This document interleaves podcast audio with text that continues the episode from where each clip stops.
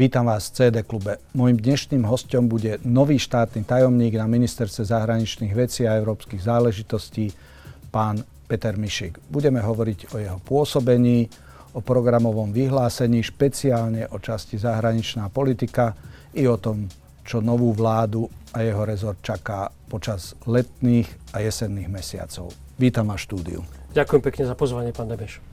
Pán veľvyslanec, ste dlhodobý a skúsený diplomat, pôsobili ste v Nemecku, e, v Berlíne, v Mníchove, v Bruseli, no a napokon ste zakotvili vo Viedni, kde ste strávili až 6 rokov. A viacerých nás z oblasti zahraničnej bezpečnostnej komunity milo prekvapilo, že ste sa stali štátnym tajomníkom. Ako k tomu došlo? Ďakujem veľmi pekne za tieto milé slova, pán Demeš. No, k tomu prišlo naozaj spôsobom, ktorý aj mňa prekvapil. V jedno po obede mi zavolal pán minister, uh, kladol som si otázku, čo sa ma bude pýtať. A napokon ma položil jednoduchú otázku. E, pán veľvyslanec, počítam s tebou ako so štátnym tajomníkom pre európske záležitosti. Berieš? Povedal som samozrejme. S takýmto ministrom je mi cťou. S Miroslavom Lachovským sa evidentne poznáte už dlhšiu dobu. Áno, poznáme sa už vyše 20 rokov. No a vstupujete do vlády do verejného pôsobenia mm, v, vo veľmi turbulentných časoch, kedy máme úplne unikátnu situáciu, že poprvýkrát máme vládu úradníkov alebo expertov, ktoré ste sa stali súčasťou na čele s premiérom Ludovitom Odorom. E, čo prevážilo pri tom zvažovaní, možno asi veľa ste nezvažovali, ale s čím ste nastupovali do tohoto postu?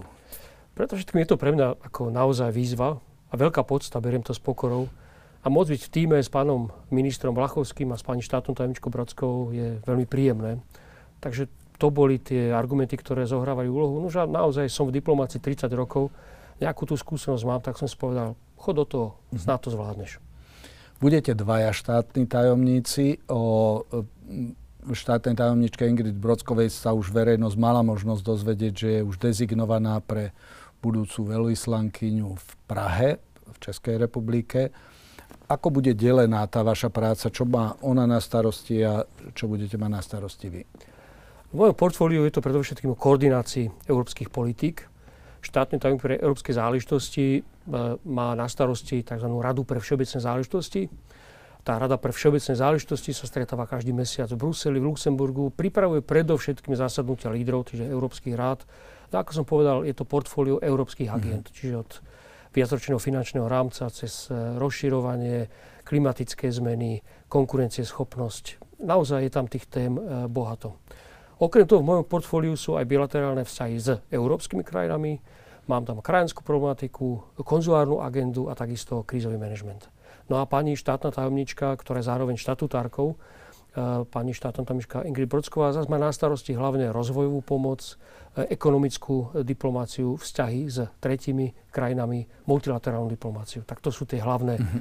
jej agenty, ktorá ona zastrešuje. E, nová vláda musela, aj keď bude podľa toho, čo sa očakáva pôsobiť e, len do volieb, ktoré budú, respektíve do sformovania novej vlády, ktorá vzíde z volieb 30. E, ktoré budú 30. septembra. Museli ste pripravovať programové vyhlásenie e, a tá časť o zahraničnej politike, ktorá je tam, v čom nadvezuje na to, čo bolo, prípadne aké nové akcenty ste do programového vyhlásenia vniesli? Ja si myslím, že e, tá časť zahraničná politika je veľmi jasná a ľahko pochopiteľná, vysvetliteľná.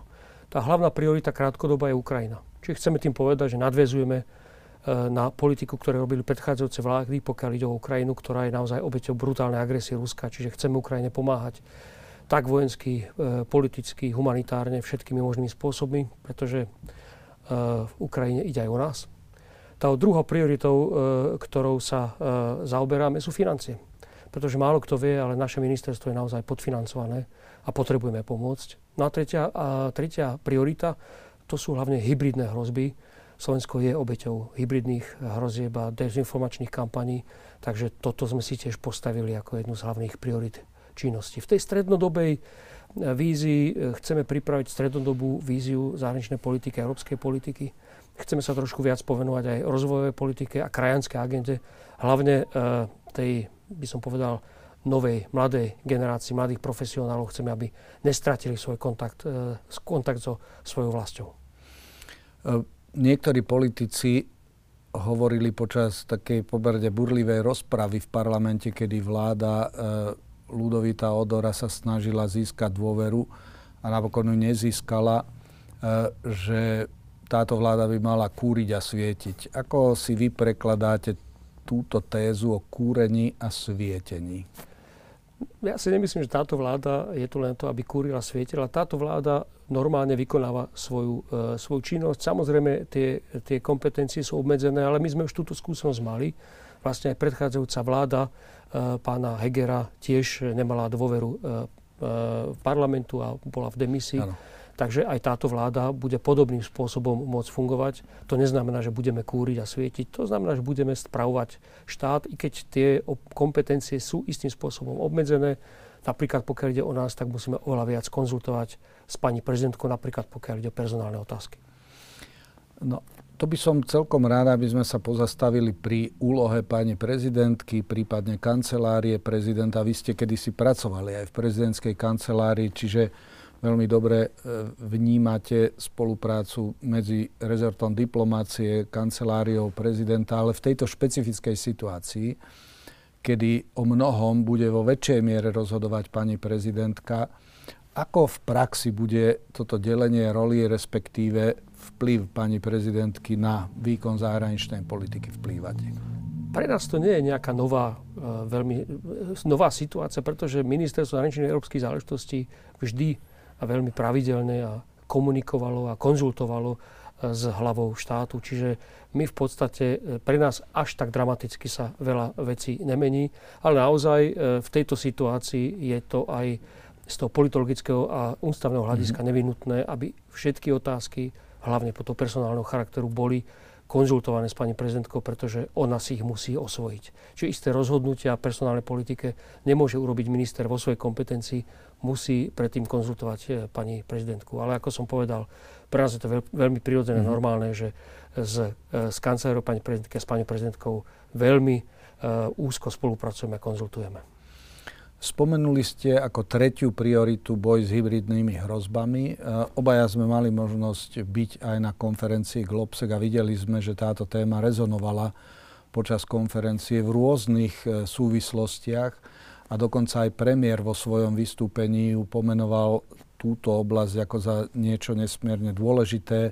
Takisto na Globseku vystúpil minister vnútra e, Ivan Šimko, a povedal, že pre ministerstvo vnútra toto bude jedna z dôležitých úloh a že jeho rezort bude vo veľkej miere e, klásť dôraz na túto oblasť.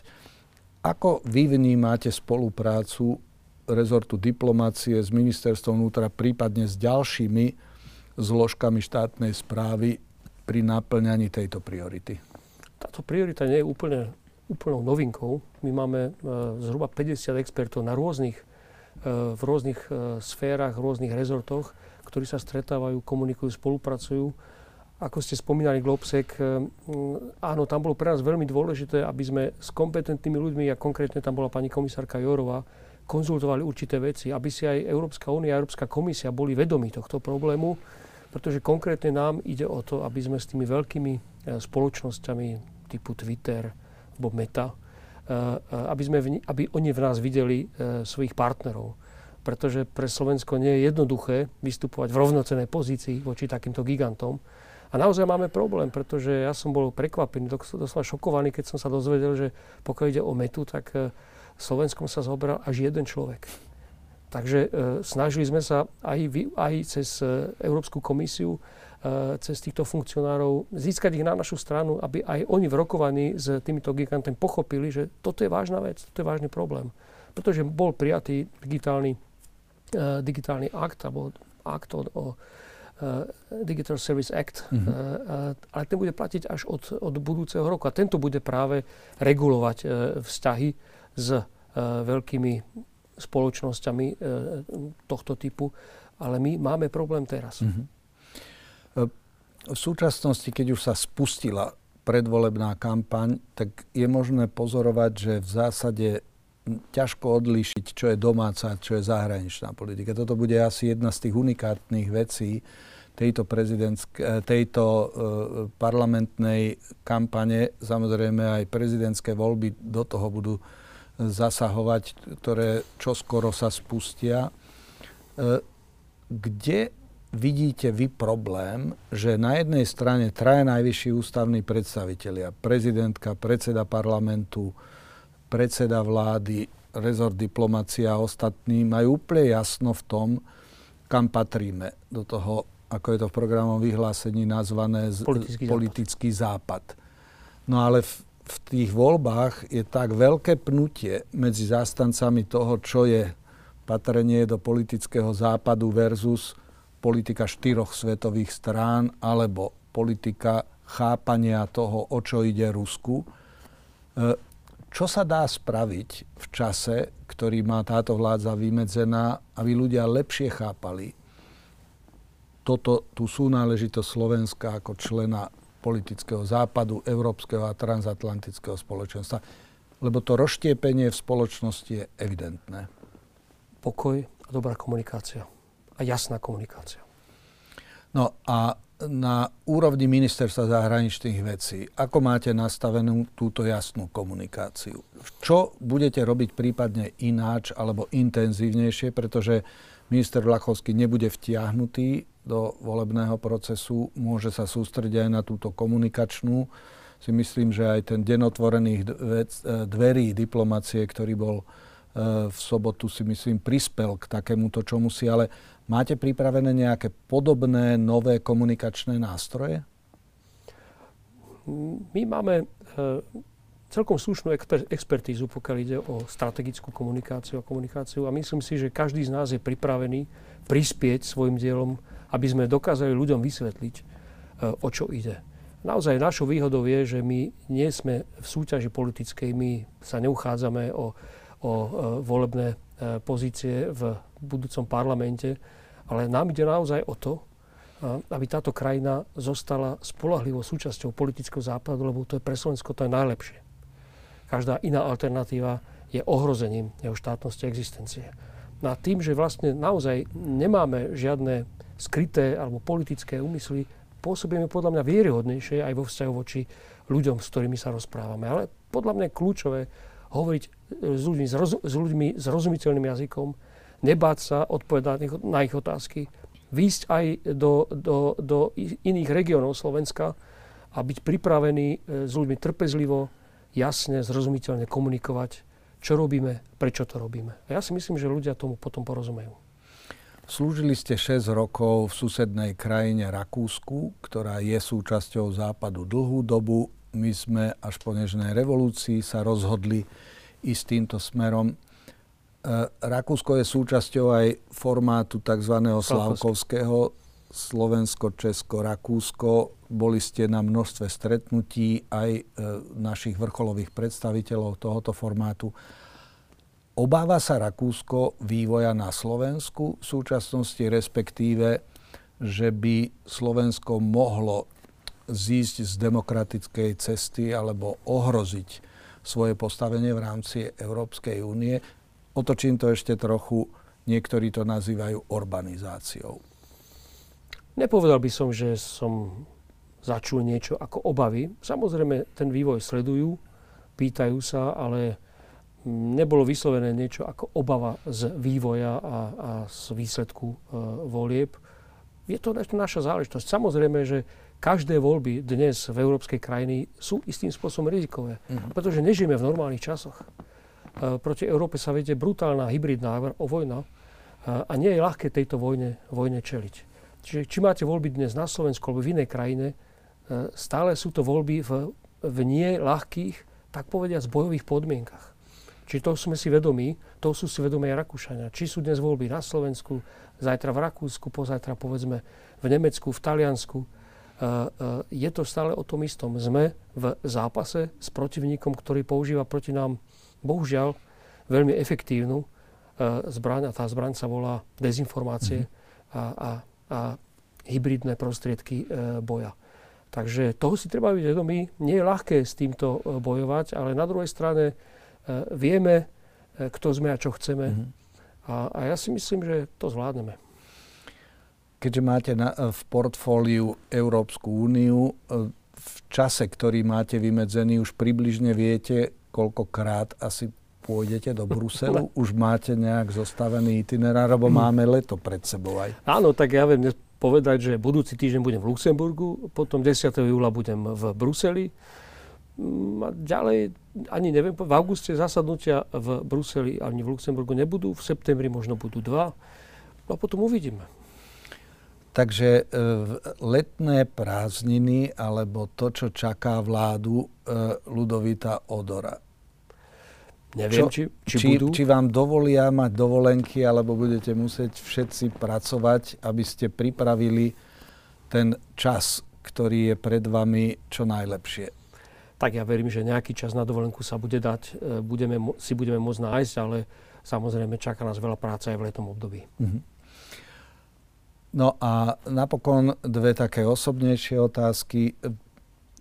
Určite budete pozývaní často v rámci verejnej diplomácie aj medzi mladých ľudí na školy. V súčasnosti prebieha diskusia, či mladí ľudia majú tu zostať, nezostať, či Slovensko má perspektívu, alebo nemá. Tá diskusia je až vášnivá veľakrát. E, v prípade, že by ste boli na univerzitnej pôde, spýtajú sa vás študenti, do akej miery vnímate perspektívu Slovenska v rámci komunity zvanej Európska únia, ako by ste im odpovedali?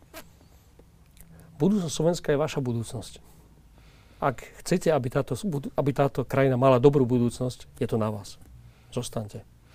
A plánujete e, tieto aktivity, ktoré ste spomenuli, že ich skúsite, že aj mimo rámec Bratislavy, pretože toto bola ambícia, pokiaľ si pamätám, dosť jasná aj v prípade Ivana Korčoka, aj Rastislava Káčera. E, do akej miery táto kontinuita v tom vychádzať mimo rámec Bratislavy a navštevovať rôzne mestá inštitúcie a objasňovať zahraničnú politiku, ktorá je úplne poprerastaná s tou domácou, či, s týmto, čo si plánujete?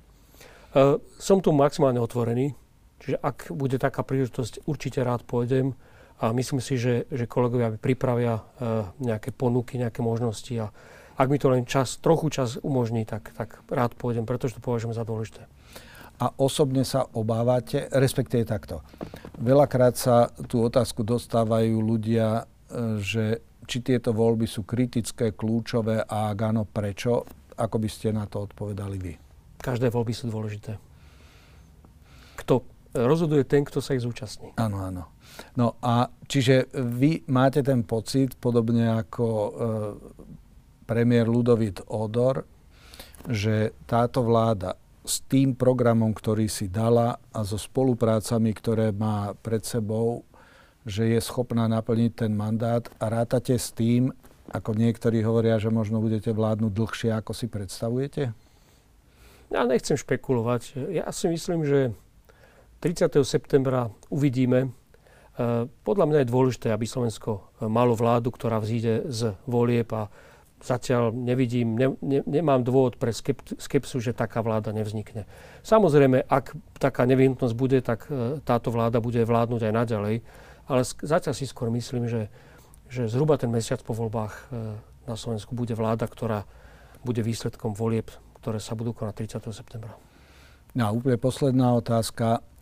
Predstavte si, že sa stretneme po voľbách, bude nový minister, budú noví dvaja štátni tajomníci. E, a ja sa vás pýtam, čo sa vám podarilo naplniť z toho, s čím s očakávaniami, s ktorými ste prijali ponuku e, ministra Vlachovského a prišli slúžiť.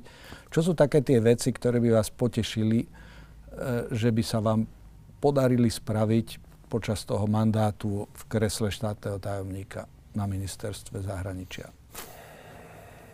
To je dobrá otázka. Hlavne, eh, hlavne nechcem eh, sklamať. Chcem proste byť, urobiť maximum, čo sa dá eh, v tom relatívne krátkom čase. Chcem, aby Slovensko a aj štátny tajomník, ktorý bude reprezentovať, bolo vnímané ako spolahlivý, seriózny partner, Európsk, partner Európskej únii v, v NATO aby sme pôsobili ako stabilizujúca krajina ktorá v týchto ťažkých situáciách dokáže, byť, dokáže prispievať a, a, a nie byť, byť problémom. Ako, je to možno príliš ambiciózny cieľ, ale chcem, aby tú malú časť, alebo t- aby, aby som t- svojou malou časťou mohol do tohto úsia, do tejto ambície prispieť. Ak sa to podarí, budem len rád.